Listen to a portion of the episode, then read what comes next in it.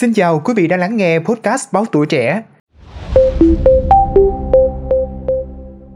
Messi, tên tuổi vĩ đại trong làng bóng đá thế giới, không chỉ là một cầu thủ xuất sắc mà còn là biểu tượng của sự tài năng và danh tiếng. Với mỗi bước chân trên sân cỏ, Messi thu hút sự chú ý của hàng triệu người hâm mộ trên khắp thế giới.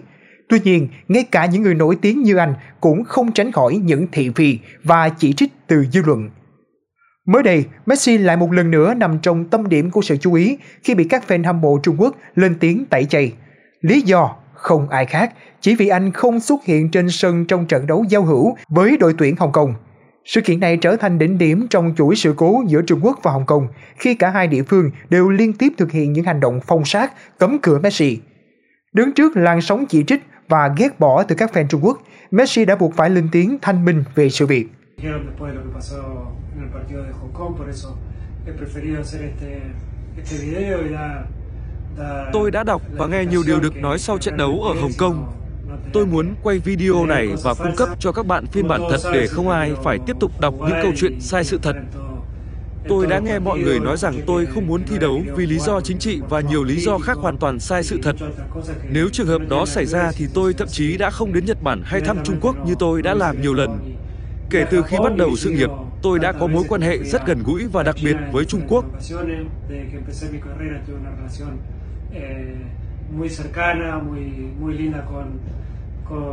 Như tôi đã nói trong cuộc họp báo, tôi bị viêm cơ và tôi không thể chơi trận đầu tiên ở Ả Rập Xê Út.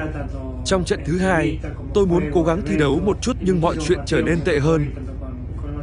Một ngày trước trận đấu ở Hồng Kông, tôi đã cố gắng tập luyện và nỗ lực cho tất cả những người đã đến xem buổi tập.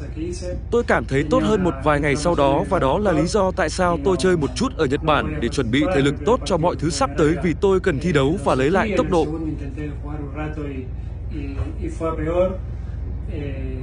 Intenté el día anterior con la gente que había en el entrenamiento eh, entrenar y hacer un esfuerzo por toda la gente que, que había. De hecho, hice eh, lo que pude y estuve en el clinic también con, con todos los chicos que, que había.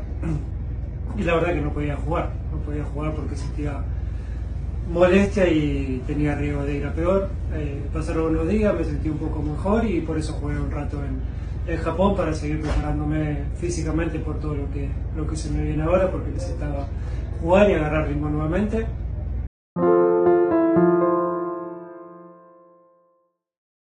Sau khi Messi không xuất hiện trên sân ở trận đấu tại Hồng Kông, thay vào đó lại tham gia vào một trận đấu ở Nhật Bản chỉ vài ngày sau, người hâm mộ từ cả Hồng Kông và Trung Quốc đã bày tỏ sự tức giận.